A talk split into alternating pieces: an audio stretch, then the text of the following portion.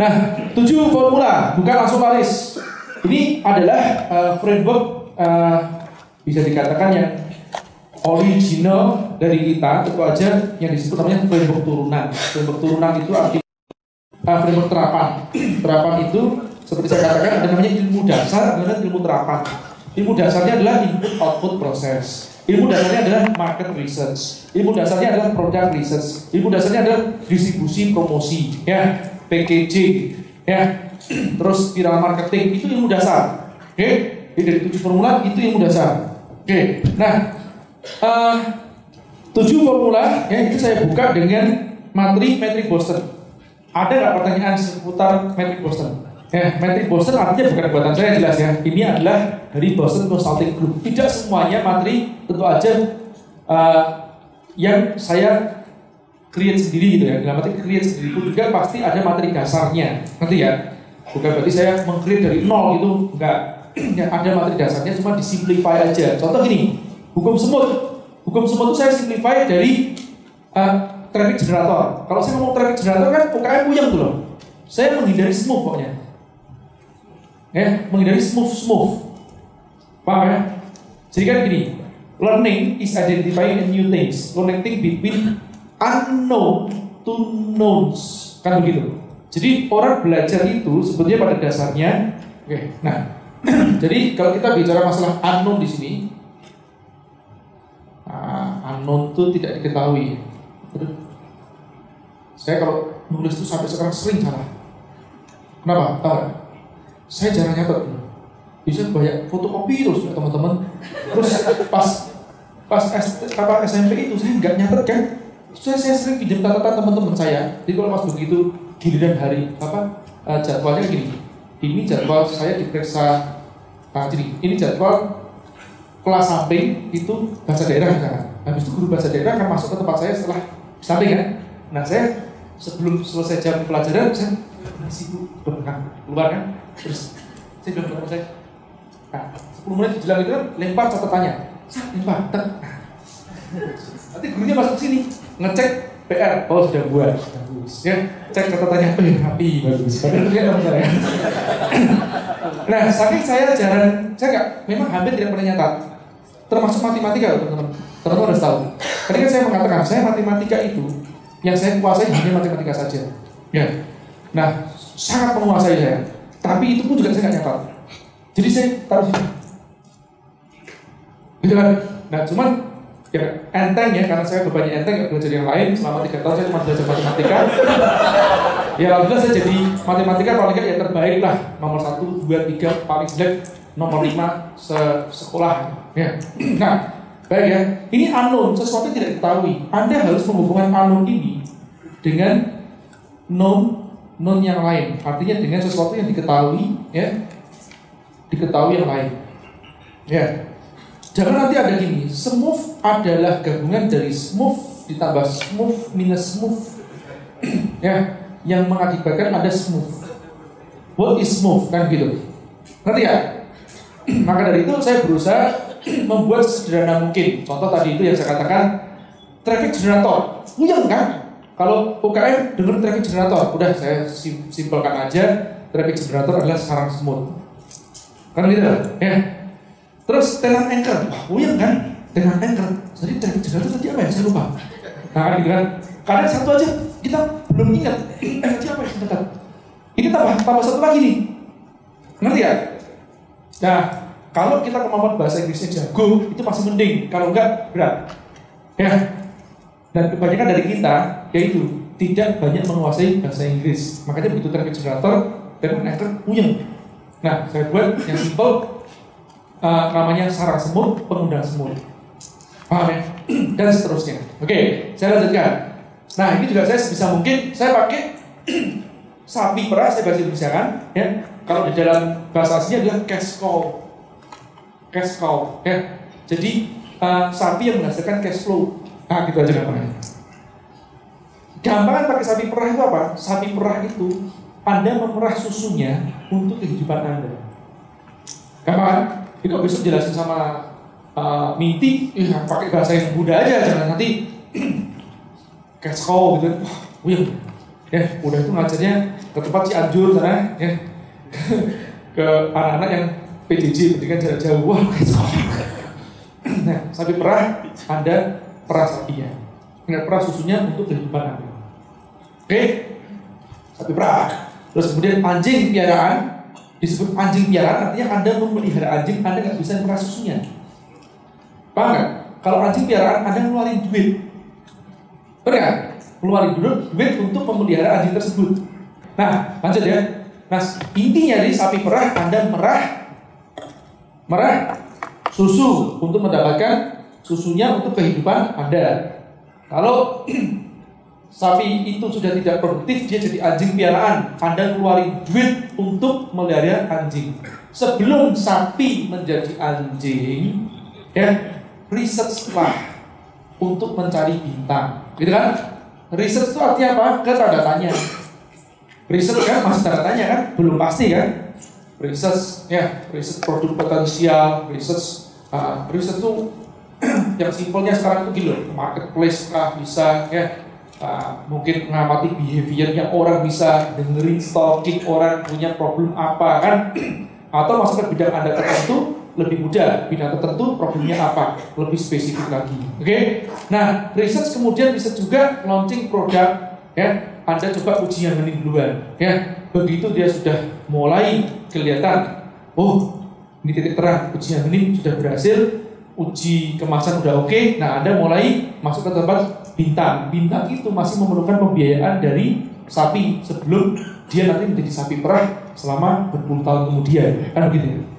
Paham ya Ada pertanyaan sampai di sini? Pertanyaannya sering muncul begini, Mas, boleh nggak kita buat sapi perah sama anjing piaraan? Kan begitu. Misalnya gini, Mas, usahaku sekarang ini, misalkan lah ya, air minum sebulan. Ya, berarti kan sudah hampir turun nih. Nanti bandingkan harga nih, komoditas nih. Nah, aku sambil usaha yang lain boleh nggak Mas? Ya, soalnya usaha itu juga sudah susah untuk dinaikkan lagi. Ya, kecuali mungkin ya diferensiasinya sangat kuat banget. Tetap masih ada celah. Ya, saya ambil contoh, saya, saya katakan sama teman-teman, kita bisa membuat, misalkan ya saya dikasih PR nih. Nah ini udah bagus nih. Air minum santri ya. Coba saya cek dua tagline-nya. Air minum dalam kemasan, air mineral, santri. Ini jadi merek top, tapi tidak ada positioning yang kuat. Ngerti ya? Harusnya air minum santri ini ya air barokah penuh doa. Saya contoh begitu. nah ini bisa dijual lebih mahal. Paham nggak? Ya, jadi pada saat proses pengemasannya dia sambil kan sambil dibacain sholawat atau apa Nah, nanti dikasih keterangan di belakang itu. Bisa. Atau saya pernah mengatakan, coba Anda buat namanya air minum yang biasa seperti ini, kan terus kasih doa. Kan ada itu. Uh, penelitiannya Mas Rui Moto kan, mengenai air yang dikasih doa, tulisan doa aja tertentu, ya. Misalkan uh, dikasih warnanya pink, ya. Namanya air enteng jodoh. Ya, mereknya doa, tapi edisi enteng jodoh Semoga yang meminum ini ya dipermudah jodohnya mendapatkan pasangan yang soleh atau soleha. Amin. Bisa begitu. Contoh ya. Nah nanti ada air murah rezeki kan gitu. Warnanya misalkan lah ya hijau atau biru gitu ya. Ya. Terus nanti air harmonis dan seterusnya dikasih doa. Ya kan? Bisa kan? Ya meskipun ini ada efek placebo sugesti, tapi mereka dia baca ini amin, amin sebelum minum amin, kan ya? Itu jadi doa dia mendoakan dirinya sendiri. Iya kan? Ya, dijual lebih mahal bisa? Bisa. Lanjut ya. Nah itu contoh ya teman-teman ya. Uh, jadi tetap masih ada celah ya namanya uh, yang yang apa yang breeding market pun juga masih ada celahnya kita buat gitu ya. Kalau kita kreatif gitu kan. Nah tapi anggap aja ini sudah pasarnya sudah banding harga lah gitu kan. Anggap aja begitu mau buat celah seperti apa pun itu juga masih uh, tetap harganya terpatok gitu sekian. Baik, nggak masalah. Anda tinggal nanti masuk ke tempat proyek bintang, boleh. Anggap aja itu produknya itu sapi perah tidak akan digedein lagi, tapi Anda membuat proyek bintangnya akan digedein. itu boleh, silakan ya. Baik, saya lanjutkan ya. Nah, bukan langsung laris. Ini yang saya sebut namanya uh, formula turunan. Ya, dasar dan formula terapan, terapan. Ya, formula terapan untuk terutama UKM. Pada saat saya buat tujuh formula itu, Ini saya lulusan dua setengah tahun ini. Ya, tujuh formula. Saya riset ya. ya. Nah, dan ini insya Allah 1 sampai 5 adalah hierarki yang nggak boleh dilompati. Ya, 6, 7 boleh karena berubah akselerasi. Ya, 1 sampai 5 hierarki. Kira jika dilompati apa akan terjadi kita akan bahas. Ya. Nah, membidik pasar potensial itu pada dasarnya ya adalah ilmu terapan dari market research. Oke okay, ya, terapan dari market research ya, riset pasarnya duluan, apakah suatu produk yang akan kita launching itu pasarnya potensial berdarah atau sleeping tertidur. Oke, okay? ilmu dasarnya adalah market research. Terapannya membidik pasar potensial. Kenapa saya mengatakan membidik pasar potensial? Karena yang saya sasar ini ilmu terapan untuk UKM, yang di mana UKM itu ya kalau garap pasar sleeping, ya sleeping itu masih tertidur artinya harus mengedukasi pasarnya dia kurang amunisi. Paham nggak? Makanya pasarnya harus langsung pasar potensial. Potensial market itu apa? Demand besar intinya supply kecil atau competition kecil. Low competition. Jadi kalau kita cek di tempatnya Google AdWords loh ya. Nah itu kan Google AdWords tool kan. Ada namanya searchingnya berapa? Yang searching banyak competition low. Ah itu aja gampangnya gitu. Paham ya? ya. Nah, simpelnya seperti itu. Jadi itu bidik pasar potensial. Supaya apa? Pas kita jual langsung laris. Oke. Okay?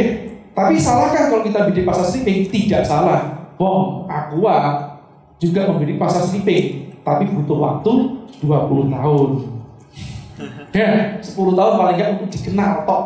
Dari tahun 72 di pendidikan, 83 eh, 11 tahun kemudian baru uh, mulai di PT kan saya di PT kan itu kan 2000 eh sorry 8 uh, 83 ya 72 mulai dibuat. Ngeri ya? 10 tahun waktunya. Dan itu belum boom banget 83 eh, sekarang di dalam ruangan ini kita bisa tanya di dalam ruangan ini yang masih masa air untuk minum siapa? Kan? Nah, satu, dua, nah, tiga, empat, lima, enam, tujuh, delapan, sembilan orang. Sembilan orang dalam ruangan ini. Artinya sebaliknya, yang sudah beri air galon siapa katakan? Tuh lihat semuanya. Dalam kurun waktu berapa tahun? 72 sampai sekarang. Hah? Nah, 40 tahun, 46 tahun. Hah?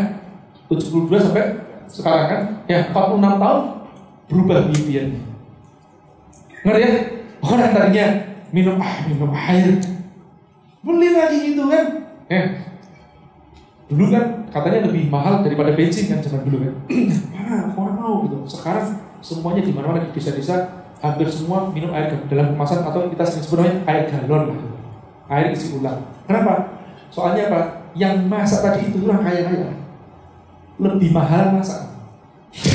Ya daripada filter ya.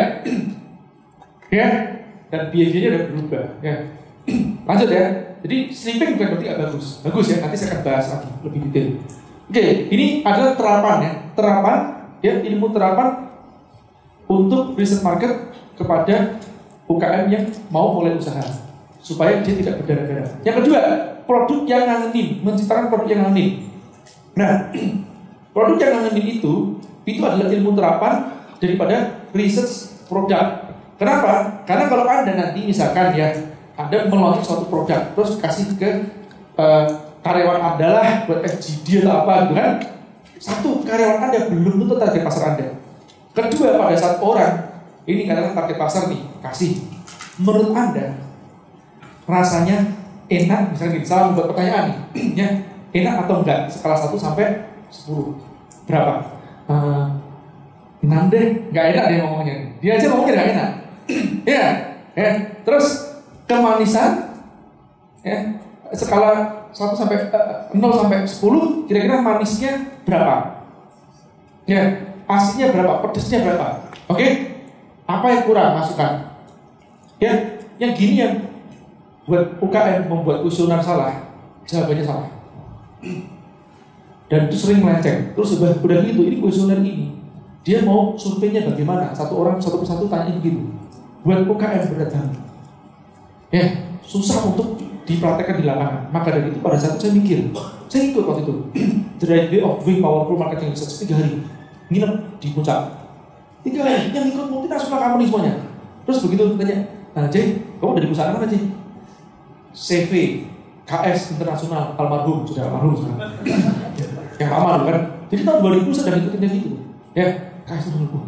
Apa itu? Program ini apa? Wih, kamu bayar sendiri aja? Iya. Wih, mau ya kamu ya? Ya, ini perusahaan gede-gede, Unilever, ya, Wings, ah, kan gitu. Saya ikut gitu, terus saya wah, marketing nih buat UKM ya, nggak applicable. Makanya kenapa saya mengatakan perusahaan-perusahaan multinasional ilmunya susah untuk diterapkan di UKM, termasuk yang buku-buku yang kita pelajari, terutama yang dari luar, banyak kan.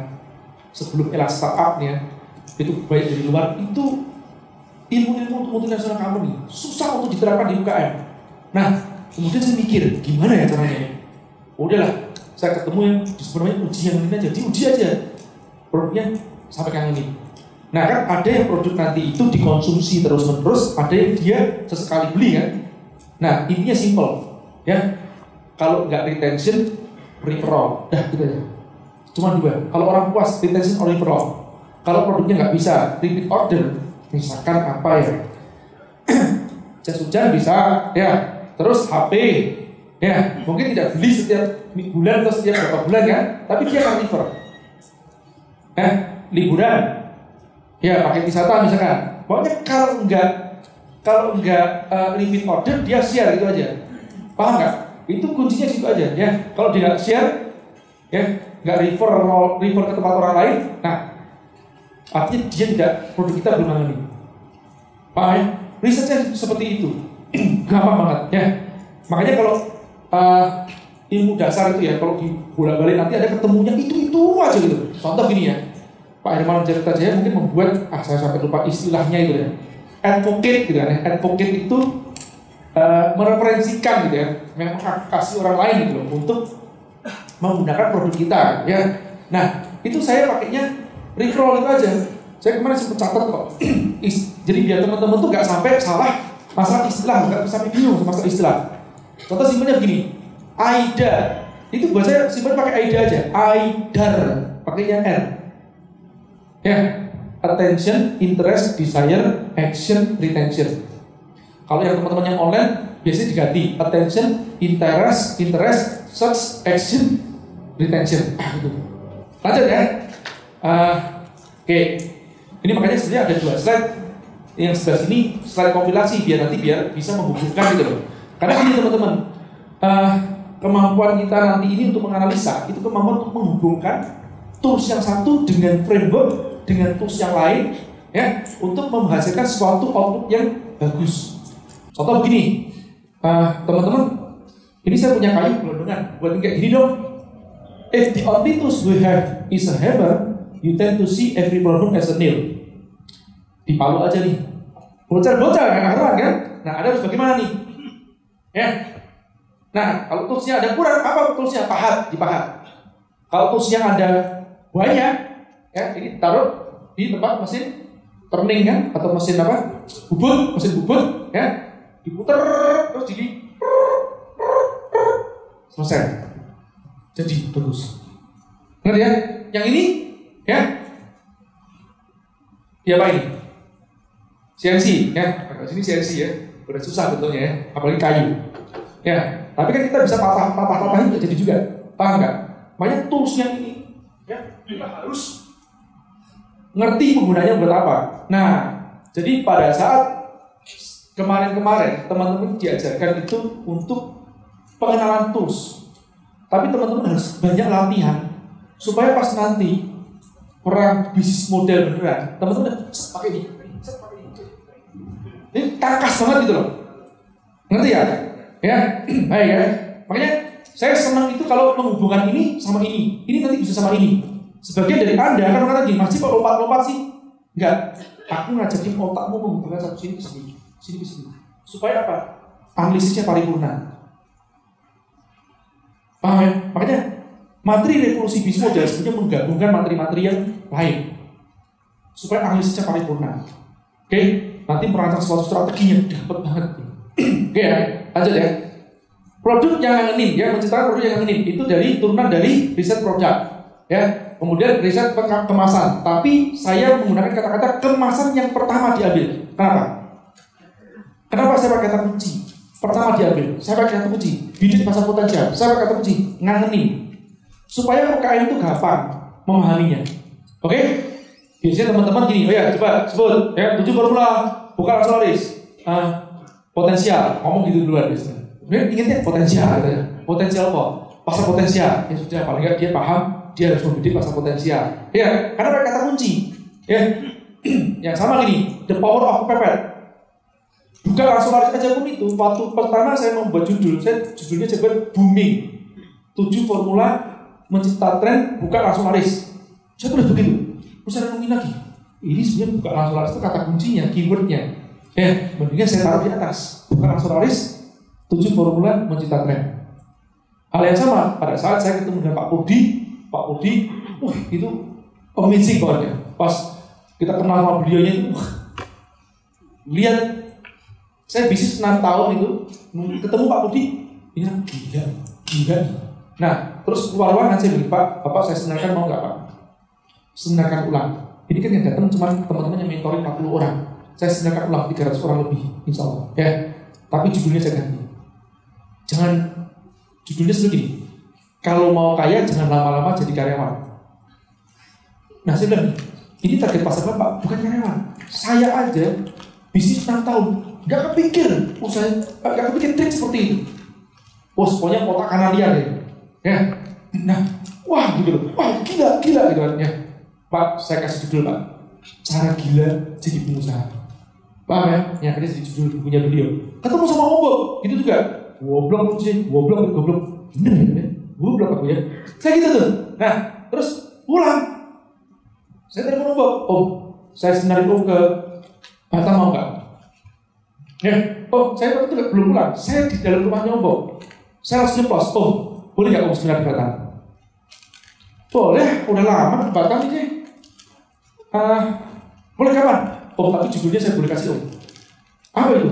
Belajar goblok dari Bob Sadino bagus bagus ya saya, saya kasih tanda petik tanda kutip goblok petik ya artinya kita belajar untuk menggoblokkan diri kita dengan ombok karena selama ini kita banyak doktrin-doktrin yang salah tentang bisnis. Itu saya belajar ombok ya dari belajar menggoblokkan diri. Nanti ya? Itu keyword. Paham ya? Nah saya pakai keyword juga kemasan yang pertama diambil. Oke? Tahu nggak maksudnya apa? Ini Coba bicara masalah customer journey. Ini estalase katakanlah. Produk kita itu dipampangkan ya di tempat estalase kan kita masuk. Oke? Di tempat rak oleh-oleh lah katakanlah begitu. Nah, di antara oleh-oleh itu saya lihat sederhana. Eh, saya nggak ngerti loh ini rasanya enak atau enggak. Benar? Siapa yang tahu rasanya enak atau enggak? Kalau enggak dicoba. Kalau enggak dicoba, bukan diambil. Ya, ngambil butuh nyoba kan gitu loh, cuma ngambil doang ya. Tapi harus ber. Nah, saya tidak tahu produk mutu enak atau tidak. Kan sering orang bilang gini, Mas punya aku produk udah enak banget Mas Tapi kenapa nggak laku ya? Orang nggak tahu produkmu enak atau enggak kalau dia nggak nyoba. Orang nggak tahu ya nggak akan nyoba kalau dia nggak beli.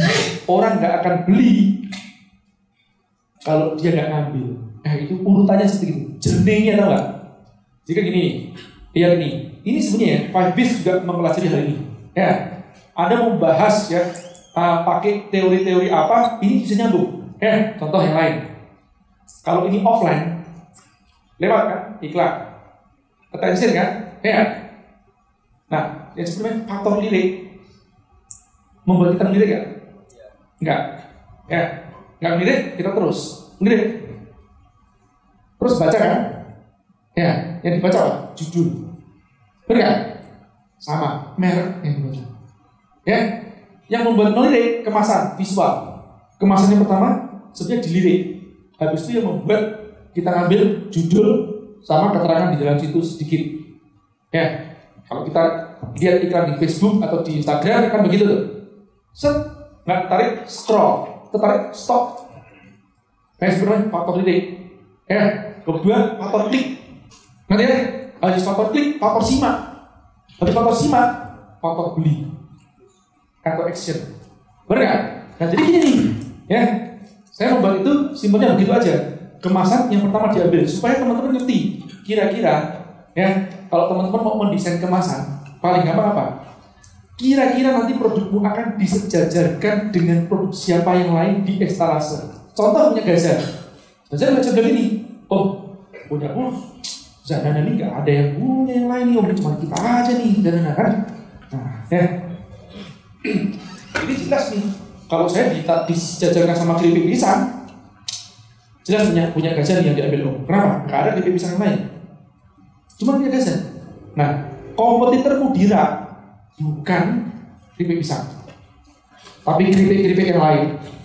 Makanya pas kita ya, mau mendesain kemasan yang pertama diambil, ya kita harus ngerti kira-kira punya aku akan taruh di mana. Jangan-jangan keripik kanan kirinya adalah Maiki dan yang lain-lain. Yang disebut indirect competitor. Paham nggak? Ya, investasi emas kompetitornya adalah investasi apa sekarang? Bitcoin, kronium sekarang juga ya. Iya kan? Itu investasi yang lain dan investasi-investasi riba yang lain masih banyak. Atau termasuk uh, dana sekarang yang banyak juga lagi booming-booming. Oke? Okay? Paham ya teman-teman? Jadi kemasan yang pertama diambil di antara kompetitor yang lain akan dipajang di mana? Makanya kita akan mengatakan produk kategori. Kalau ada kompetitor untuk kemasan produk kategori. Sampai di sini ada yang tanya? Mas, ya? saya nanya mas. Ya, silakan.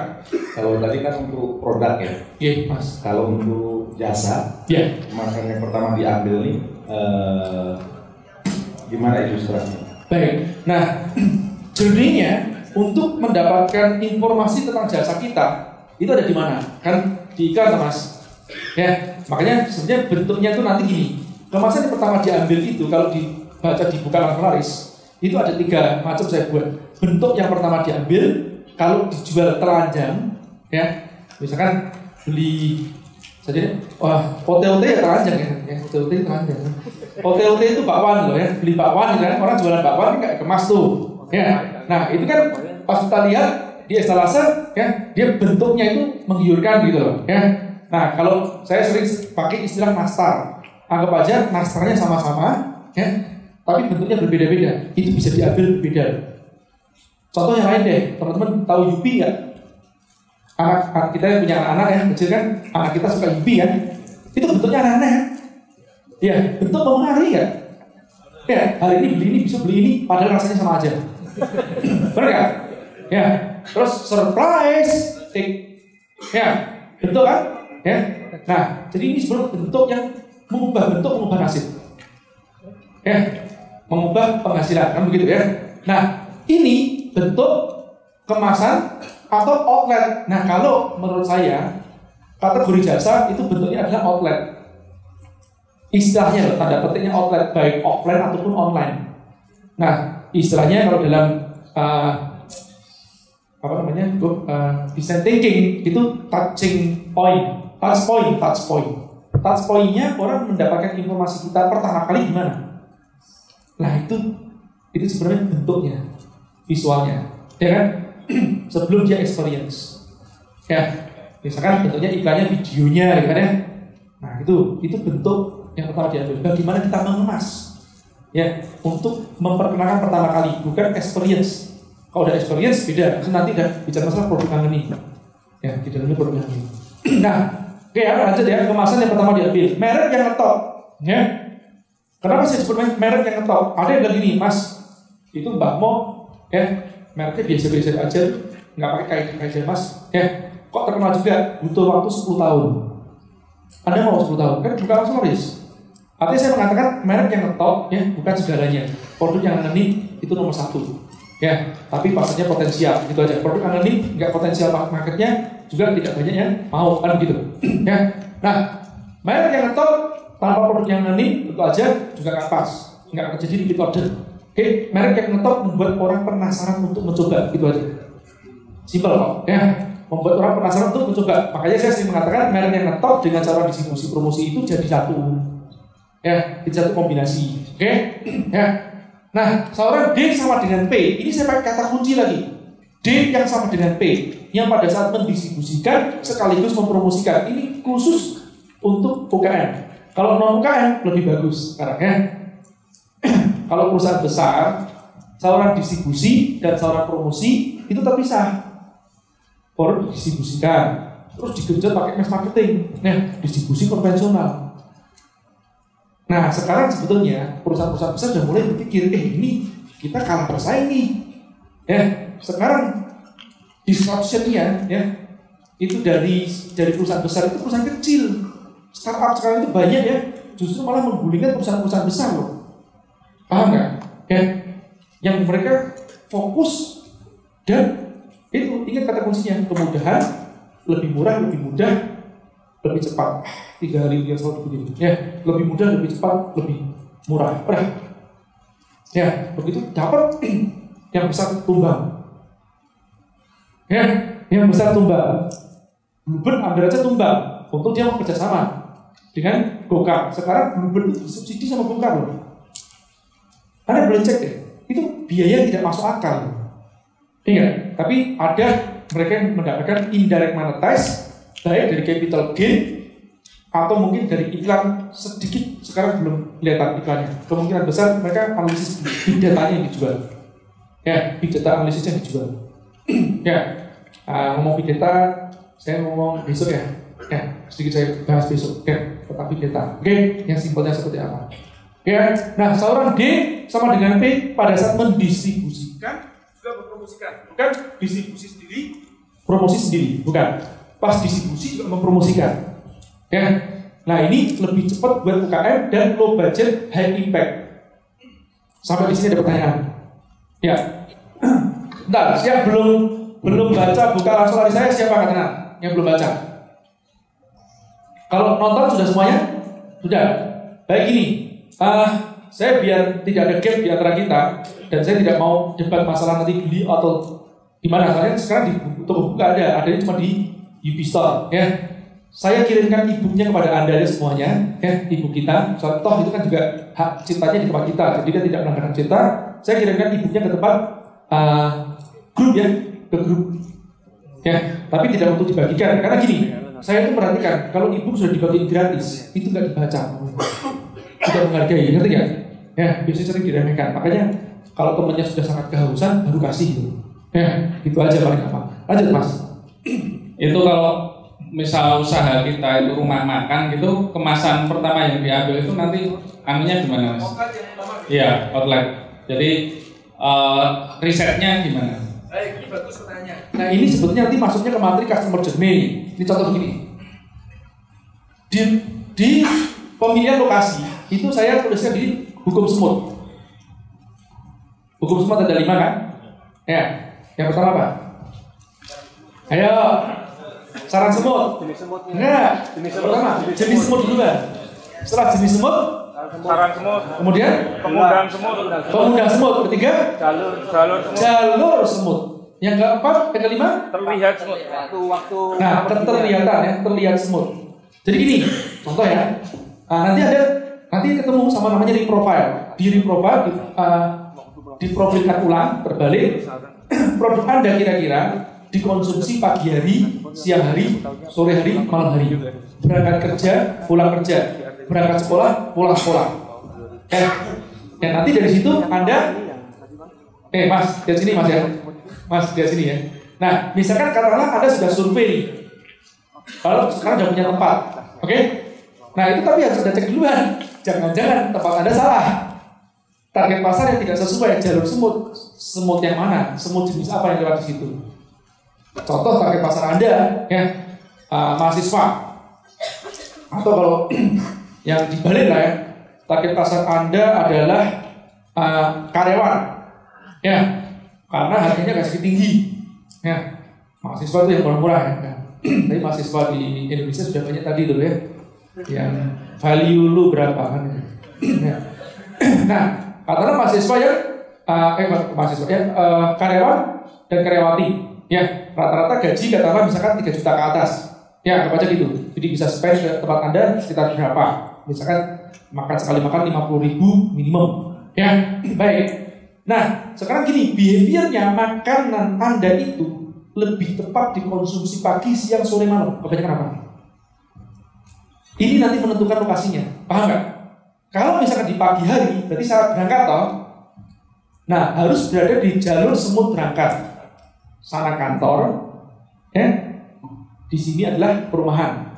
Dan sekarang gini naik motor atau naik mobil ini penting. Ini sebenarnya masuk ke customer journey ya tapi saya bahas sekaligus ya. Supaya bisa nggak usah banyak-banyak contohnya. Gini nah pas anda harus ngerti kalau dia pakai motor anda harus mensimulasikan naik motor. Paham nggak? Ini sebenarnya sealamiah mungkin. Jadi ada naik motor ini. Dengan kecepatan yang rata-rata. Kira-kira ada dengan kecepatan yang rata-rata itu kelihatan nggak outline anda? Eh, boleh ganti ke iPad? Oke, nah misalkan eh, ini adalah jalur semut nih. Oke, eh, jalur semut ya, tapi anggap aja ini pabrik, oke? Ini rumah. Atau sekitar sini adalah sekitar area pabrik, sekitar sini area, area rumah, perumahan ya. Sebelah kiri perumahan, sama pabrik, oke? Berarti kalau jalur semut berangkat, ya, yang A atau yang B? A, baik ya, jalur semut berangkat. Jualan bubur ayam bagusnya sebelah sini. Oke? Nah, terus kalau jualan seafood bagusnya di mana? Kenapa B? Pas pulang. Kenapa pulang? Lama soalnya nunggu seafood. Ngerti gak? Orang maunya kalau pas berangkat cepet, makan siang cepet, pulang baru dia bisa lama. Ngerti? Nala kan? ya, nala. Nah ini jalur semut namanya pulang dan ini berangkat. Katakanlah Anda berada di satu area di sini nih. Ya, pas berangkat ya, misalkan lah ya, atau di sini ya, enak kan. Oke, pas pulang ya, pas mau pulang, terus lokasi Anda ini adalah ruko-ruko. Terus Anda bukanya di sebelah sini. Mas, aku dapat ruko mas, bagus mas, bu. Ini bukan buk nih, ini bupati. Paham ya? Nah kenapa? Karena semut pas naik motor, ya, dia nggak langsung gini, kan naik motor ini. 90 derajat. Kayak gitu. Semutnya tuh melihatnya begini. 30 derajat paling. Maksimum 45 derajat dia lihat atau melihat gitu. Nah, kalau tidak terlihat semut outlet Anda, ya, Anda harus ngakalin pakai billboard. Paham nggak? Nyegat pakai billboard seperti itu. Ya, nah billboardnya Anda pasang misalkan ya di sebelah sini nih, atau cegat sebelah sini nih, sebelumnya sebelah sini nih, kan gitu loh. Ya, supaya semut ini edge dia sebelah sini. Paham nggak? Baik. Nah, ada berita baiknya. Sekarang kata-kata terlihat semut itu untuk berbicara masalah uh, faktor lokasi, ya, itu bisa digunakan juga dengan yang disebut namanya uh, wasable. Betul? Google Able. Sekarang Google Able udah udah ganti. Jarang orang Google Able. Adanya apa? Instagramable. Benar? Makanya ini loh, ini bahayanya start pameran mesti berubah-ubah. Ya. Nah sekarang orang, gini, jernihnya orang nyari makanan dari mana sih? Nah kalau saya di suatu tempat sekarang nyari makanan, saya mesti apa? GoFoodable. Saya buka GoFood meskipun nggak beli lewat GoFood. Terus saya lihat terlaris dan terdekat. Benar? Ayo sekarang behavior kita loh. Nah dengan ngerti jernihnya ini kita ngerti dia harus terlihat di mana. Paham nggak? ya. Nah bisa jadi nanti kemasan yang pertama diambilnya itu, ya kalau produknya ditawarkan secara online, yaitu di sini. Ya, iklan yang pertama terlihat, yang catchy. Berita baiknya, ya di zaman disruption ini, ya ini saatnya UKM melejit, ya bersaing bersama dengan perusahaan besar, ya. Terutama yang GoFood tadi itu, itu berita baiknya, ya. Jadi sebetulnya kalau dikatakan manfaatnya GoFood itu banyak banget buat UKM sangat banget. Ya banyak banget buat UKM ya. Pong namanya eh, martabak aja 3 juta martabak per bulan misalnya. Per bulan pesanan martabak. Jadi kalau ibaratnya wah itu si siapa? Nadim lah ya. Kan dia punya big datanya kan? Saya bilang nih Nadim deh gua nih mau usaha apa ya kira-kira? Bukan laris. Eh boleh lihat datanya dong? Aku mau usaha kuliner nih. Hmm, oke sebentar ya cek martabak deh 3 juta. Oke. Harga rata-rata martabak itu yang dibeli berapa? Varian rasanya apa saja? Di mana pengiriman tergemuk Ya, kenapa pengiriman tergemuk? Itu adalah lokasi bukaku yang buka langsung laris. Behaviornya jam berapa orang pesan? Jalur semut pulang, jalur semut belakang. Belakang berangkat. Atau siang hari. Ketahuan, ngerti? Jadi saya dengan minta data dari si Nadine, ya, saya bisa membuka martabak dan kemudian langsung laris. Nggak perlu saya uh, minta-minta sama bapak saya. Ya, jadi cukup ya, bukan langsung laris dari datanya Nadine doang. Simpel ya? Nah inilah kekuatan data itu seperti itu. Ya, oke, saya lanjut ya. Uh, paham ya kira-kira tadi yang tanya, Mas ya? Nah, tadi sampai mana? Distribusi promosi tadi udah kemasan yang pertama diambil sudah ya. Soal distribusi promosi, penyebar virus. Nah saya mengatakan lima ini adalah urutan yang kedua ini adalah akselerasi. Penyebar virus pada dasarnya saya ambil dari tipping point. ya, sampai sekarang terus terang yuk bisnis pun juga masih nyari penyebar virus penyebar virusnya. Karena pasar yang saya bidik adalah semi sleeping. Bisa dikatakan sleeping mas ya. Kenapa? Karena orang pasti banyak mau jualannya via marketplace. Ya, meskipun banting-bantingan harga karuan. Oke, nah atau sosial media. Makanya mengedukasi orang untuk beli, uh, untuk berjualan di website itu masih berat. Mengedukasi. Kalau di luar sana sudah paham. Ya, jadi ibaratnya website is must. Ya, marketplace ya itu juga iya tapi jika stand pameran bukan strategi jangka panjang. Itu buat taktik jangka pendek aja. Oke ya? Lanjut. Nah penyebar virus ini yang menipping ya yang membuat produk kita boom cepat laku dan cepat didengar ya cepat didengar di pasaran sehingga orang mencari-cari produk kita. Oke makanya saya buat tiga yang menyebarkan virus itu star atau bintang dengan banyak follower atau fans ya. Kemudian apa? Komunitas yang ketiga sosial media. Ini bisa dikombinasikan. Komunitas kumpulan banyak orang dengan interest yang sama. Katakanlah kalau komunitas itu setiap orang punya 1000 follower atau friends ya ada 100 orang berarti 100 ribu. Betul? nah kalau start itu satu orang punya follower 100 ribu. Nah gitu aja gitu. Ya kalau di ana, kalau dipakai di mana? Di online backlink lah gitu. Ya. Jadi kalau di Google kan ada namanya backlink kan, SEO kan. Yang nge-backlink ini trafficnya 100 ribu atau trafficnya 1000 kali 100 backlink. Kan gitu aja simpel. Pada dasarnya online sama offline tuh wis podo gitu. ya, kalau kita dapat nalarnya. Ya, lompatan konversi itu timing contohnya. Ya kayak Gansan melakukan timing yang tepat ya pada saat uh, apa namanya drip itu masih naik-naiknya kenceng-kencengnya juga iya terus Instagram ya itu juga timingnya tepat banget ya. Terus juga termasuk insentif-insentif ini pemberian kalkulasi insentif kepada uh, reseller-reseller kita itu itu berpengaruh juga ya. Baik insentif itu secara uh, material ataupun emosional. Emosional juga harus di-create ya. Ibarat gini loh orang anak muda mungkin anaknya orang kaya jualin produknya Gaza eh receh buat gua. Tapi eh lu jadi desainnya jadinya nggak? Kenapa? Keren dong. Ya jadi desainnya jadinya keren. Kan itu istilahnya begitu. Ini kan sesuatu yang uh, mengangkat image. Kenapa kok keren? Oh bisa si Radit juga mempromosikan ini loh kan gitu kan. Ya jadi reseller juga. Ya bisa begitu. Ya salah satu artis yang jadi reseller yang lain followernya jadi reseller semuanya. Itu contoh saja gitu. Ya lompatan konversi dan seterusnya. Oke, lanjut ya. Nah, penggunaan tujuh formula paling spesial adalah untuk proyek bintang. Ya jelas kan? Oke, jadi untuk uh, membuat bintangnya. Oke, Oke, nah kalau teman-teman jeli banget masalah bidik pasar potensial sebetulnya ini mendalam sekali masalah bidik pasar potensial. Cuman kadang teman-teman cuma bilang apa? Yang uh, saya sering ngomong misalkan, coba pikirkan makanan yang sudah lama eksis di pasaran.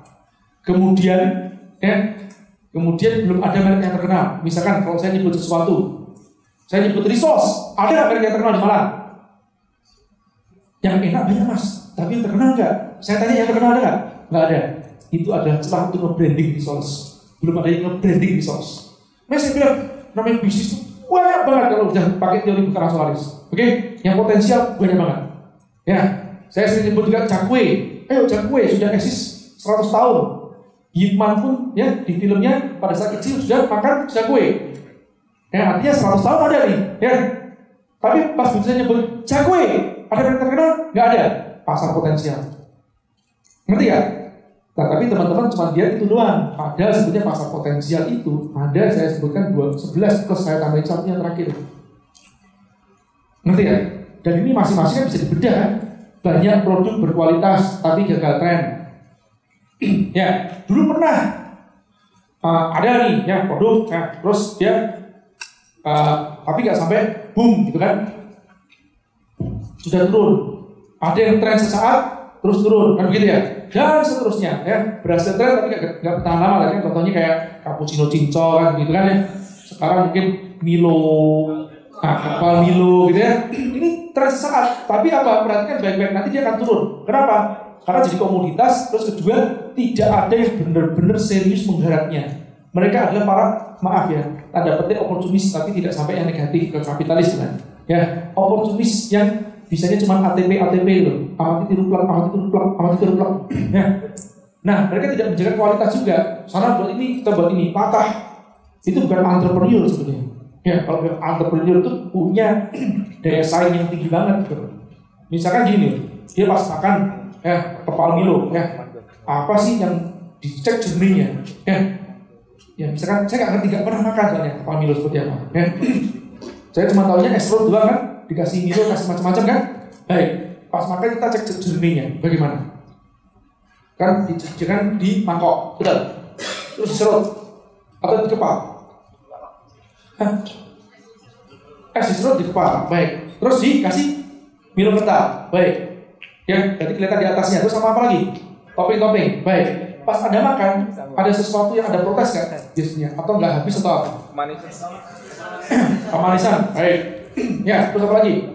Esnya nah itu contohnya. Oke? Contohnya itu. Ya. Cuma satu itu aja bisa jadi diferensiasi loh. Ya. Nah misalnya salju Milo. Ada ganti. Bukan kepal Milo. Ngerti ya paham ya? Ada juga namanya salju Milo.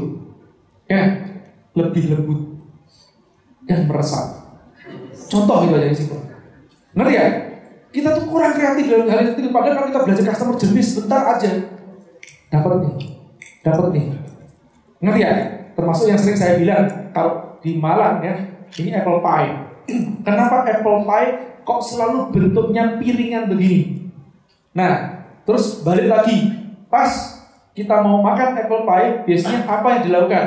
Buka plastiknya yang ada bagian perekat kan? Ya, ada dua macam orang makan uh, apple pie. Dikeluarin, kan ada alasnya kan, dikeluarin sa alasnya, terus dibakar begini. Betul? Dibuang plastiknya, gitu kan? Ya. Nah, atau dikeluarin kertasnya, terus dimakan, uh, uh, uh, plastiknya dilipat ke dalam duluan supaya nggak nempel ke sini, ya. Bagian yang perekat, ya. Kan, gitu kan? Kalau ada saya peragakan nih. Nggak ada ya? Ah, ini contoh ada nih. Baik ya, ada mami dia ya. Ya, perhatikan baik-baik. Gak apa mami ya, saya jadikan contoh ya. Ini contoh nih, anda lihat, perhatikan baik-baik. Customer jenis saya. Tapi duduk ya, tapi saya nggak usah makan, saya kasih contoh aja. Saya buka, ini bagian perekat kan? Apa saya lakukan? Saya lipat begini, benar nggak? Supaya ini nggak nempel, ini kalau saya makan badan kondisi begini, ini jenggot saya nempel-nempel, apa? Kumis saya nempel-nempel nih. Benar nggak? Ya, ini loh. Kalau saya makan dalam kondisi begini, ini kan ketutupan gini. Ngerti nggak? Ya, ini saya, saya lipat dulu kan. Saya akan melakukan seperti ini, angkat tangan. Baik, ya. Nah, baik. Kemudian apa? Kecuali ada yang keluarkan loh. Ada yang mengeluarkan begini. Makan begini. Siapa yang makannya begini langsung? Oke. Siapa yang makannya begini? Tarik begini, taruh di sini, gini. Oke, baik. Ini harus di saya ngerti. Banyakan yang mana? Nah, kenapa saya makanya bisa keluarkan? Karena sering ini kan belum keluar kota nih. Kalau udah keluar kota, ya ini ini remuk di pikirannya. Betul nggak? Kenapa? Karena bentuknya piringan. Siapa yang menentukan aturan bahwa apple pie harus piringan? Nggak ada kan? Ya, tapi semua apple pie jadi piringan. Oke ya? Ya, berarti kan ya? Baik. Piringan itu punya kelemahan satunya apa? Isinya nggak merata. Yang paling di pinggir kurang merata isinya. Paham? Jadi rasanya akan berbeda dari yang pinggir sama yang tengah. Coba bikin baik-baik. Customer journey. Oke. Nah pas anda mau makan begini, ya, ini kan merotol-merotol, ya, apa? Nah, ya. Jadi benar-benar di bawah-bawah, betul nggak? Ya, ada makan seperti itu. Terus akhirnya pas terakhir habis begitu, terus kita begini. Saya begitu karena baik ya. Nah, kita lihat customer journey-nya ya, teman-teman ya. Nah, dengan begini kita bisa membuat produk improvement. Beda bentuk, dilabeling, dimerkin, dipositioningkan dengan tepat jadi yang baru. Besok Mas Anggara ada yang buat ya. Kalau Mas Anggara ini orangnya actionnya wah luar biasa. Action oriented. Itu juga ada perhatikan kenapa kok apple pie-nya McDonald bentuknya pipi. Betul? Terus didorong, tapi buat saya itu bukan pie, itu apa ya? Pastel apple. Ya. Masalah digoreng gitu ya. Kan dia digoreng gitu loh, bukan di open loh. Nah, dia bagus tapi caranya dia memperhatikan customer didorong gitu. Ya, terus bentuknya pipi gitu. Nah, udah beres tuh. Ya, nggak perlu kos tambah tambahan untuk kertasnya ini juga. Paham nggak? Oke ya, saya lanjut. Ini kalau dibedah banyak macamnya. Itu baru bicara masalah pasar potensial. Oke, baik. Ada pertanyaan seperti gini biasanya. Mas Ci, bagaimana kalau dia terlanjur jalan baru sadar formulanya? Atau ada pertanyaan lain, masalah pasar potensial? ya, baik ya, lanjut ya. Nah, maksudnya apa nih? Saya terlanjur jalan nih, ya. Terus baru nyadar formulanya. Ternyata saya salah nih. Misalkan salah bidik pasar yang berdarah. Oke? Ambil contoh nih misalkan ya. Ada salah bidik pasar yang berdarah gini. Ini contoh lah gitu ya. Pokoknya pasar berdarah simpel. Atau pasar yang akan cepat berdarah itu simpel. Demand besar, supply juga gampang. Ngerti ya? Makanya kalau punya usaha, Mas J, aku pengen punya usaha yang modalnya kecil, gampang, untungnya gede. Kalau ada yang kayak gini, mesti cepat saturasi. Ngerti ya? Cepat berdarah-darahnya. Ya, sama nih. Impor-impor itu barang itu nanti kan cepat berdarah. Apalagi merek-merek yang sudah jelas ada di pasaran. Casio, Swiss Army. Yang gini yang gampang, ya, cepat. Ya. Nah, cepat begini juga cepat begini. Nah, ini bagaimana Mas J? Nah, simple. Kalau yang seperti gini, saya akan mengacu pada ekosistem bisnis atau revolusi bisnis model materinya, ya, namanya produk pasangan. ya, ya. Tadi yang ini mengacu ke produk pasangan. Artinya apa? People who buy this, so buy this. Cek research, research, ya. Cek aja di Amazon deh. Amazon AliExpress itu dia uh, apa ya? Istilahnya namanya pakai apa? Analis artificial intelligence-nya canggih dia sudah. Jadi dia sudah bisa langsung mengeluarkan algoritma ya pembelian ini orang beli ini biasanya beli ini biasanya juga beli ini nggak berapa lama beli ini ya bukan bandel ya bandel berbeda. Kalau bandel itu biasanya lebih kecil. Nih beli ini ini nggak tapi dia beli ini nggak berapa lama kemudian dia beli ke tempat toko yang lain tapi bentuknya berbeda. Contoh begini orang yang beli jam juga membeli tas. Itu dia punya big ngerti ya? Punya analisisnya. Orang yang beli jam juga biasanya membeli tas uh, misalkan tas sling bag ukuran iPad mini atau uh, 8 inch. Contoh begitu ya ini contohnya teman-teman ya ini ini mereka punya. Ya, makanya sudah ngerti begitu satu orang beli ini, biasanya diiklanin itu loh. Kok tahu ya mau beli ini ya? Ih, Sekti banget tuh, ya. Amazon, sekti banget nih namanya uh, AliExpress. Enggak, mereka canggih banget. Sampai apa? Pas begitu kita scroll AliExpress ya, kita sudah sering search kan, kita sering search. Itu AliExpress bisa menawarkan produk-produk yang tidak kita pernah search, tapi yang menjadi interest yang berpasangan. Paham nggak? Ya, nanti ya. Anda lihat, makanya pas begitu ada di AliExpress. Ini, uh, uh, scroll nggak bisa habis. Sejam dua jam nih, ah, scroll nggak bisa habis nih. Dan menarik-narik. Ya, itu saya riset itu. Ya, wah luar biasa canggihnya. Ya, setelah itu baru diskusi sama tim. Eh, ini cara gini kan? Ya. Nah ini kan kita baru tanyain kan, uh, outsourcing kan dia punya semacam open source-nya ya, dari Google punya analisis big data yang open source gitu. Nah kita baru mau nyoba ya, pakai itu. Lanjut ya teman-teman ya. Jadi cari produk pasangannya. Kenapa? Karena punya database-nya. Jadi database tadi itu jual produk berdarah itu dipakai buat produk penetrasi. Kalau mau ada balik begini loh, Mas C, di depan itu adanya produk berdarah. Bagaimana? Ya sudah, genjot itu. Apalagi apa? Produknya produk Cina.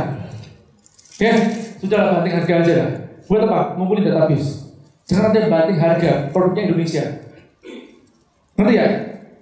Ini sebenarnya produk penetrasi, kumpulin database, jualin produk yang pasangannya. Paham? Oke, lanjut ya. Nah, kebalikan nih, ternyata yang dibidik adalah masa tidur kalau udah berat. Ya. Ada perlu Anda perlu waktu untuk mengedukasi pasar, itu tuh aja. ya, atau kalau Anda beli pasar yang tertidur, ibaratnya Anda nanam sawit. Nanti ya, Anda butuh nyiramin. Anda jadi tinggal nyari sapi perahnya untuk tumpang sari. Simple. Contohnya, yuk bisnis ini ya startup digital yang membangun infrastruktur yang jelas lama. ya kayak beli-beli.com aja merencanakan 8 tahun baru mulai untung, mulai untung. Ya, baru mulai untung. Nah, apalagi kayak bisnis nih amunisinya kurang nih ya, bisa jadi 10 tahun nih. Ya, tapi insya Allah kita tahun ini sudah mulai untung, mulai untung. Ya, maksudnya big event operasional sudah uh, hampir tertutup, udah hampir tercover. Lanjut ya. Nah, terus bagaimana apa yang kita lakukan? Kita tumpang sari. Jadi kalau ada nanam sawit, kehabisan amunisi, tumpang sari sekitarnya. Paham nggak tumpang sari? Tumpang sari ada nanam palawija loh, nanam yang panennya bukan 4 tahun, tapi panennya 2 bulan, seperti jagung. Ya, kacang panjang, pare, ya okra, 2 bulan. Oh, ngerti masih? Ah, saya pernah jadi petani, saya nanam. Batamnya, jadi saya ngerti. itu Mas Hari kan seperti itu. Oke. Nah ini simpelnya seperti itu aja teman-teman ya. Ada pertanyaan sampai di sini? Ya silakan. Mas Ulum. Em, untuk furniture sendiri yang di posisi produk yang ngangenin kira-kira yang bagian apanya mas ya? Karena yang namanya orang beli meja kan paling sekali beli untuk berpuluh-puluh tahun kadang-kadang seperti itu. Ini bagus banget ya pertanyaan dan ini sering terjadi sama kawan-kawan produsen. Ya, sama kawan-kawan produsen ya. Baik. Saya juga pernah ngomong sama Iqbal dan Dita. Tentang hal ini. Nih ya, saya bercontoh. People who buy this, so buy this. Orang yang beli furniture juga beli apa? Aksesoris. Baik. Contoh ya, orang kalau beli lemari sekali atau sering?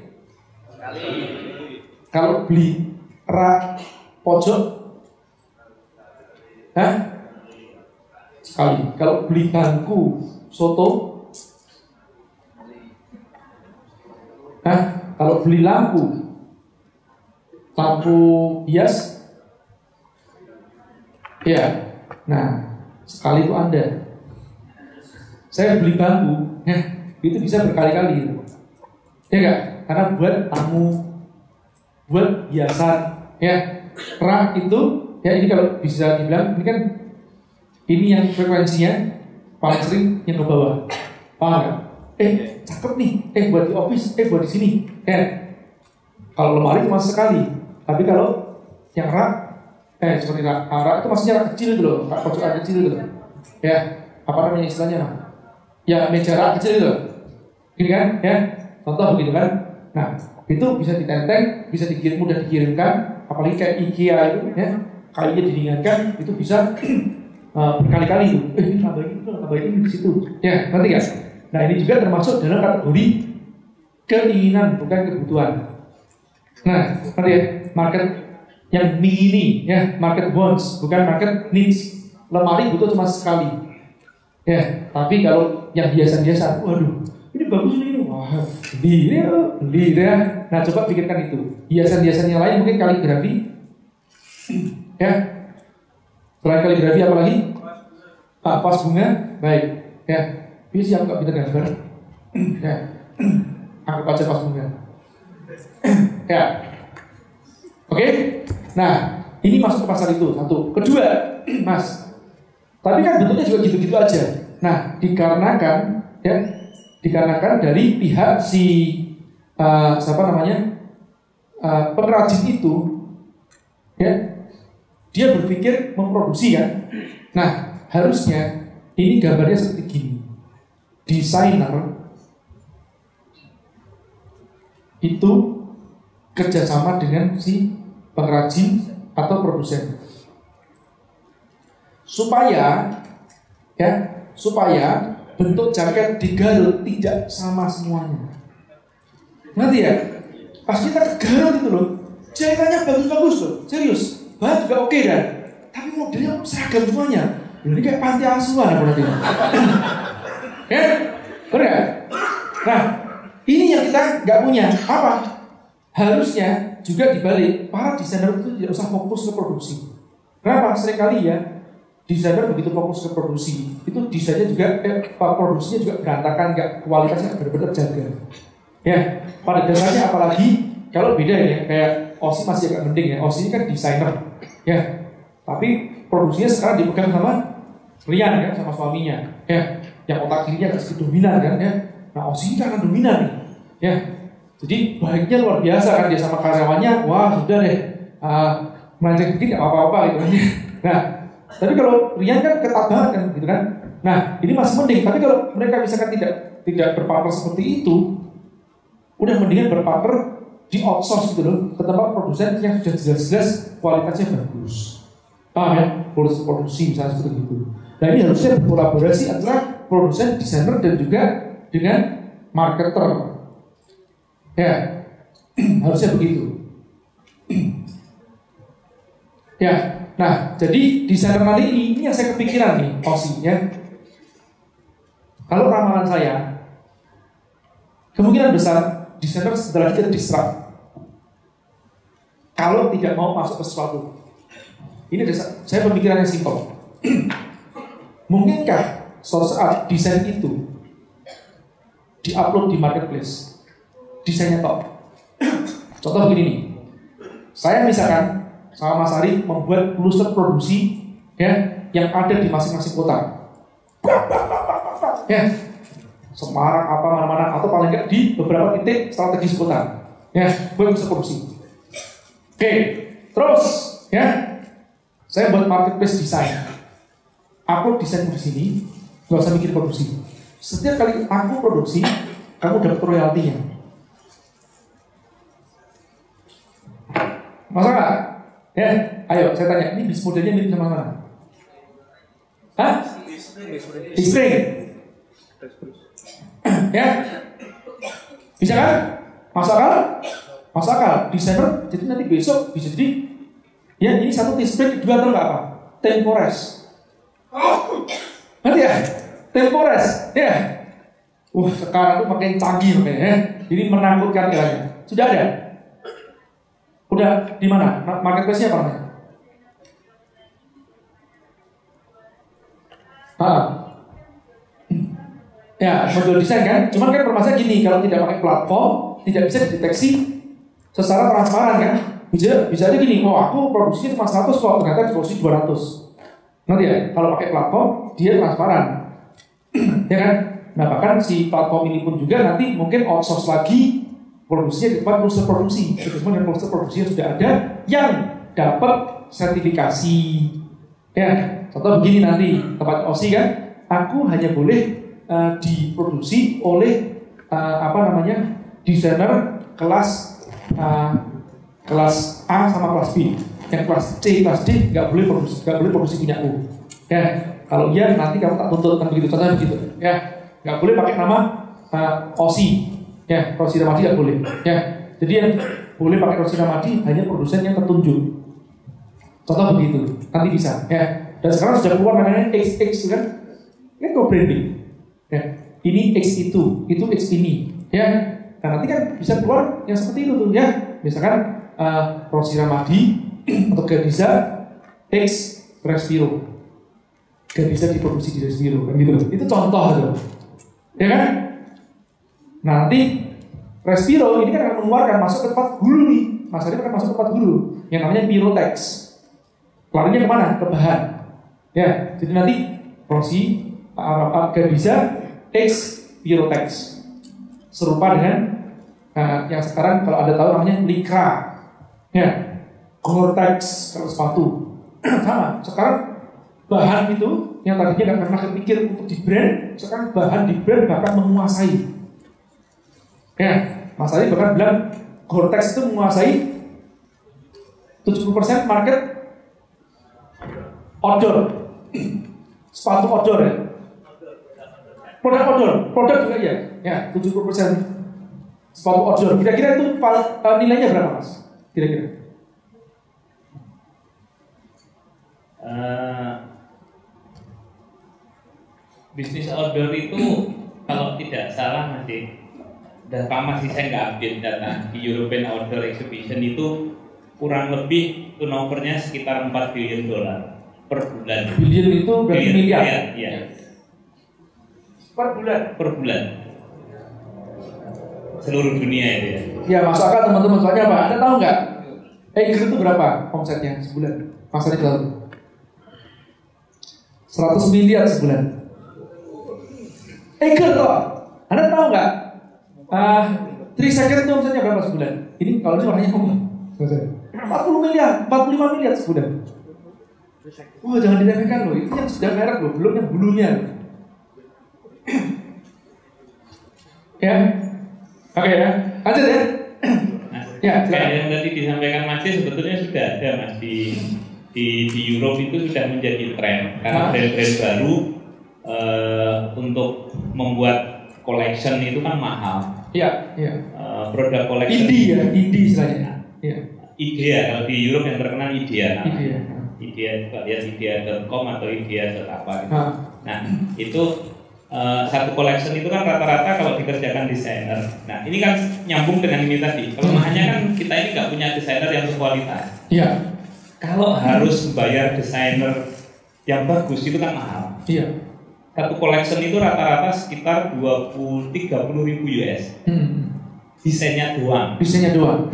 30 Iya. ribu US. Nah, Nah itu kan yang, one time pay tadi ya, one yang time mereka pay. lakukan sekarang di sana, mereka buka booth cukup besar di eh, di European Outdoor di British Haven di Jerman bagian selatan gitu, mepet dengan Switzerland. Nah, di situ eh, brand-brand baru itu larinya ke situ dan larinya seperti yang Mas bilang tadi royalti. Dia nggak perlu bayar. Hmm. 30 ribu itu nggak perlu bayar. Hmm. Nah, nanti dia bayarnya royalti, dia produksi berapa, Iya. nah dia bayar. Nah, cuman nggak ada, belum ada platformnya. Nah, Tapi itu sudah mulai, udah dari 10 tahun yang lalu. pada platformnya tuh di Indonesia ya, terutama untuk genjot ya produksi Indonesia. Wah keren banget tuh. Ya kan, ini cara mendisrupt nanti uh, fashion Cina masuk ke Indonesia. Itu baru kan bicara fashion, nanti belum food, belum craft, food fashion craft. Ya, ya, insya Allah ya. Nanti kita buat ya teman-teman. Atau yang punya ide boleh. Ah, saya mau siap untuk sharing sama kawan-kawan ya. Tapi untuk kepentingan Indonesia, asal makna suksesnya bener. ya, Mas Arif ya, makasih Mas Arif. Oke, saya lanjut ya teman-teman ya. Nah, kenapa harus urutan? Ya, ini saya ambil contoh nih ya teman-teman kalau tidak urutan. Jika satu dilewatin, tidak ada pasar potensial, nggak ada riset dulu pasarnya, tahu-tahu langsung menciptakan produk anemi. Oke, nah tapi target pasarnya belum tentu ada. Ya kan, produknya sudah ngangeni. Yang paling sering kejadian itu itu orang datang ke tempat saya terus gini nih bawa kemasan bawa produk nih. Terus di masjid menurut aku gimana? Eh menurut masjid produk gimana? Ya itu yang paling sering terjadi gitu ya. Nah sebentar ini produkku mas gimana itu apanya? Ah iya aku mau minta pelayanan di masjid produk gimana? Ini kemasanmu gimana atau produkmu gimana? Saya tanya begitu. Ya produk sama kemasan. Kalau produk aku tidak tahu. Sebelum aku mencoba. Yang tahu calon yang tahu target pasarmu. Dan aku belum tahu target pasarmu. Misalkan dia bawa pai susu tempat saya saya nggak suka susu nggak suka susu. Keju nggak suka keju saya bukan target pasar anda. Paham ya? Ngerti ya teman-teman ya dan ini yang sering terjadi seperti ini datang-datang sudah bawa kemasan ini nggak benar yang kedua jika dua dilewati ya itu potensi repeat ordernya kurang dua dilewati yang paling sering dua dilewati langsung lari ke Nah, kelima, ya, menyebar virus ya. Kelima iya. Apa? Rekrut reseller. ya. Ini kejadian sama sama uh, Dian juga ya. Diana, ya kan? Pas awalnya begitu ya, sampai Diana melakukan ulang uji ngangenin. Jadi wawancaranya simpelnya begini waktu kan uh, 2015 akhir ya, November ya. ya saya bilang, oke deh, di aku mentoring kamu, tapi aku minta data. Nah terus data yang saya lihat apa? Oke, repeat ordernya. Ternyata ada repeat order tapi lewat reseller waktu itu masih ada. Nah, repeat order via reseller itu bukanlah data repeat order. Ini yang teman-teman harus tahu. Repeat order yang sungguhnya adalah repeat order langsung ke end usernya. Maksudnya apa? Reseller repeat order belum tentu menjual sama orang yang sama. Yang sering kali kita dapat data gelap kalau lewat reseller. Ngerti ya? Makanya ini kenapa kalau saya insist menggunakan platform distribusi kerakyatan itu itu nanti untuk memproteksi produsen dari data gelap tersebut supaya kalau nanti si reseller ini menjualkan anda tetap dapat datanya ya tinggal nanti kalau ada nakal ya itu tanggung jawab moral anda sendiri ya kan? Tapi kalau ada nanti seandainya reseller nanti ini tidak menjadi reseller lagi ya datanya anda masih bisa miliki. Nggak hilang data itu. Ya ini yang kita mau buat ini ya. Nah jadi dia nggak singkat cerita, ya. Waktu itu saya tanya di, kamu cek kredit oke, udah kontak-kontak, ternyata katanya enggak pada belum pada repeat karena uh, belum habis masih, ya dan begitu kan? Terus saya tanya, belum habis, emang harusnya habisnya berapa bulan kalau dipakai rutin? Tiga bulan, wah kelamaan itu tuh. Uh, monitor. Kecilin kemasannya menjadi kemasan satu bulanan. Karena kalau kalau skincare kan bilang satu minggu belum terasa mungkin ya dia. Baru satu bulan terasa. Satu bulanan. Ya dikecilin kemasannya di uh, uji yang lagi.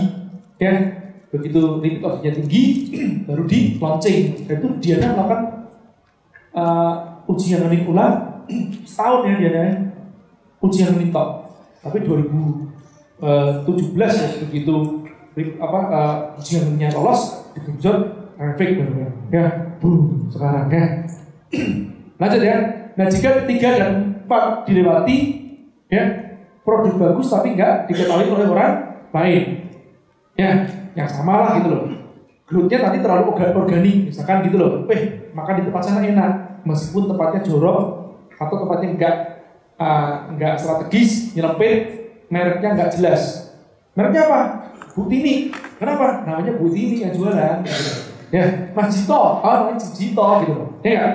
Nah paling repot itu kalau pakai namanya Jaya semuanya. Oh Jaya mana? Jaya pusat WC? Atau Jaya pembersih lantai? Jaya uh, bangunan yang lain kan ya sama semuanya kan Jaya semuanya. ya, tadi ambil contoh nih ya teman-teman. Ini yang melompati 3 sama 4 Ya, uh, dia datang ke tempat seminar. Saya lupa ya seminar yang mana. Mungkin yang terakhir tuh ya, Iruna ya. Ya, dengan Iruna, produksi dengan Iruna, dia datang nih, Nah saya nih sampel kemasan seperti gini nih. Saya makan. Ini enak nih kamu nih. Cuman kurang dikit nih, terlalu manis. Kalau terlalu manis nanti akan repeatnya kurang. Cepet enak, cepet kering di dalam namanya. Gak enak di sini ya. ya. Nah, coba manisnya kurang dikit. Kurang. Saya soalnya pecinta kuliner Nusantara kan. Kalau kuliner Nusantara insya Allah saya ngerti lah. Seperempat enak, seperdelapan enak seper 12 enak saya salah ngerti gitu ya. Bisa dicicip kurang ini nih. Sudah. Selesai. Terus saya bilang ini, ini produkmu bagus, udah insya Allah lolos ujian Masalahnya adalah kemasanmu welek, kedua kegedean. Orang beli segini harganya berapa? Di atas nah, 50 ribu, 60 ribu saya. Mahal nih, almond kan? Ya, almond kan mahal kan? Nah, saya bilang gini, kecilin kemasnya, kemasannya supaya barrier to entry-nya kecil. Ya, artinya apa? Hambatan untuk membelinya, untuk mencoba pada saat awal, ya itu kecil. Ingat selalu rumusnya, small package for trial customer, ya. Big package for loyal customer. Kemasan kecil untuk uji uji coba atau untuk orang mencoba membeli, mengicipi, ya. Kemasan besar untuk orang yang sudah loyal. Paham ya? Nah, terus dibuatlah sama dia kemasan berapa ya? 60 gram atau berapa gram saya lupa.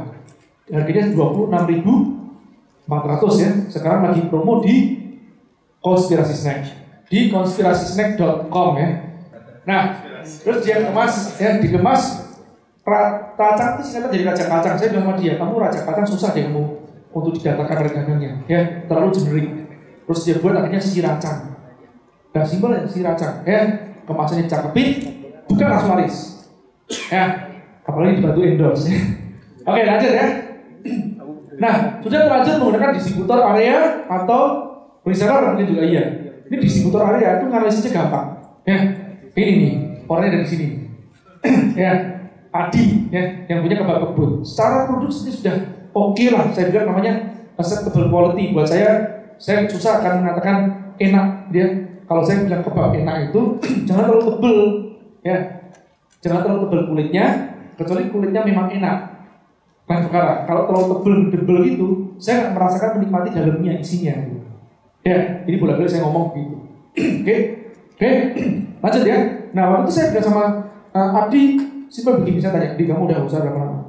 Tiga tahun waktu dia, kamu bilang tiga tahun. Omset berapa? Waktu itu masih 150-an per bulan. Ya, saya bilang gini, wah tiga tahun dengan produkmu yang menurut aku sudah cukup ini, ya, ini mesti ada yang beres.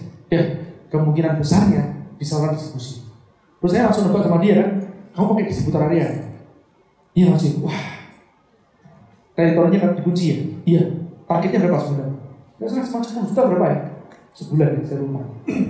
Ya, 10 juta ya. Wah, kena kamu. Ya. Gimana? Belum saatnya kamu pakai distributor area. Ya, kamu distributor area biasanya tidak mau mempromosikan. Distributor area itu ciri khas dari conventional distribution. Oke, area, teritori, kunci. Ya, jarang distributor area itu mempromosikan. Distributor area konsepnya kayak stokis. Ya, paham ya? Nah, kecuali kita targetin dia, ya kita push dia bisa juga. Jarang dari teman-teman ini yang ngerti ilmu distributor sih. Saya ambil contoh begini. Siapa di sini yang uh, menjual produk pakai distributor area? Katakan. Oke, baik. Nah, apakah Anda berikan target setiap tahun atau per bulan? Ada? Pertanyaannya, pada saat mau membuka uh, suatu area, apakah Anda minta setoran dari dia berapa titik yang Anda berjual? Nah, ya, harusnya yang benar bisa, bisa di seputar area. Ya, ini kalau yang saya dulu lakukan, saya mau nyebut satu area nih. Ya, saya kirimkan orang nih untuk mapping duluan. Atau distributor area harus melaporkan ke saya ada berapa titik distribusi ya yang akan kamu penuhi.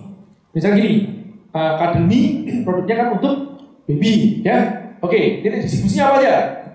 Hypermart, hypermarket, oke? Terus baby shop, terus stationery masuk nggak? Nggak masuk. Udah. Uh, atau middle mart, seperti kayak Yogya, nggak masuk juga? Nggak masuk, berarti cuma dua. Baik. Nah, dua ini pertanyaannya, ada berapa banyak di satu kota? Suruh mapping dia Bang, suruh nyetor. Ada sekian titik. Store, oke. Berarti uh, lebar satu store berapa? Nanti ini untuk forecast untuk membuat perencanaan penyimpanan stok awal ya dan stok-stok berikutnya. Paham nggak? Nanti untuk menghitung kapasitas produksi juga. Ya, supaya kita nggak nanti kelimpungan gitu loh. Paham ya? Nah, ini nanti kita juga boleh mengenakan penalti sama dia. Kalau begitu kita datang, misalkan produk unggulannya adalah akademi yang? Carrier, carriernya, baby carrier ya. Oke, ya gendongan bayi, ya gendongan bayi. Nah itu harus ada di setiap toko baby di kota tersebut. Begitu saya datang terus saya sidak ada akademi yang carrier gendongan depan, nggak ada. Ya, kita punya perjanjian, misalkan availability-nya tingkatnya adalah 90%. Oke, misalkan ada 100 titik, berarti ada 10 titik yang diizinkan tidak ada, gitu ya. Contohnya begitu, tapi biasanya availability nggak ada yang namanya 90%. 99,99 persen. Artinya Pak, setiap 10 ribu satu baru nggak boleh ada. Serius teman-teman, ya. Apalagi kalau ada di industri yang namanya uh, industri makanan, ya. atau apa consumer good yang namanya. Itu nggak bisa, itu ada satu titik aja nggak ada, kena penalti ada. Kayak rejectnya Mas Arif itu, ya, sama, kena penalti. Anda distribusiin wings sama di Unilever, satu titik nggak ada, kena penalti. Kenapa? Satu titik distribusi tidak ada, kosong menjadi celah bagi kompetitor untuk masuk. Nggak dikasih celah tuh sama mereka. Anda melakukan itu nggak? Ya. Paham ya teman-teman ya? Nah makanya distributor area ini sering kali menjadi penghambat pada saat awal. Nah saran saya mendingan reseller non teritori ya nggak pakai teritori duluan, dibebaskan teritorinya untuk nanti kita mapping pengiriman tergemu di mana baru dibuka distributorshipnya di situ. Paham ya? Di distributorship yang nanti yang kita maksud itu cenderung untuk stokisnya. Oke, lanjut ya. Bahaya menggunakan reseller atau formula kelima nih ya sebelum lolos uji ngangenin ya apa itu ya ada yang tahu nggak ya bahaya menggunakan reseller nih ya atau formula kelima D sama dengan P tapi sebelum lolos uji ngangenin ya tadi itu kita nggak bisa mengukur angka order yang sungguhnya dari ya dari siapa dari end user atau ya, atau dari oke jadi nanti begini nih penjualan naik Ya, karena penjualan naik, Anda genjot produksi. Betul gak? Hire orang lagi, beli mesin lagi. Betul? Ternyata angka ini adalah angka jago jualannya Anda dan tim Anda. Berarti bukan angka repeat order.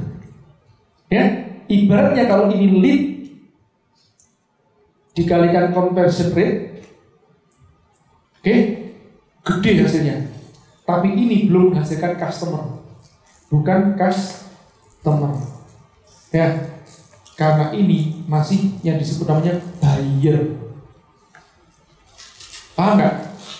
Harusnya dikalikan retention rate.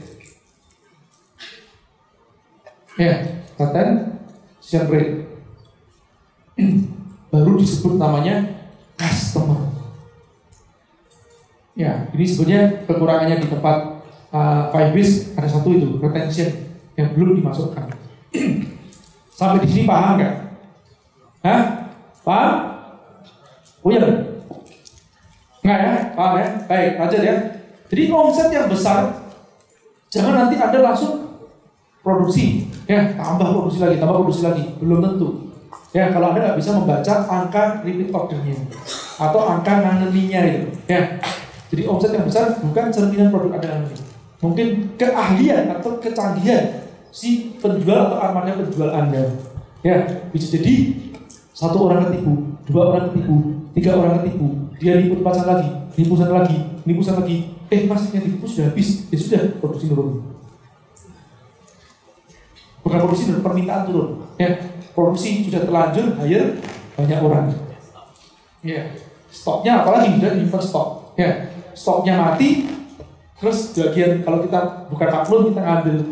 Ya, kan kita kadang-kadang gini nih, ada kadang-kadang teman-teman itu yang ngambil karyawan itu bukan karena masalah uh, mau memperkerjakan mereka karena masalah keserakahan nih.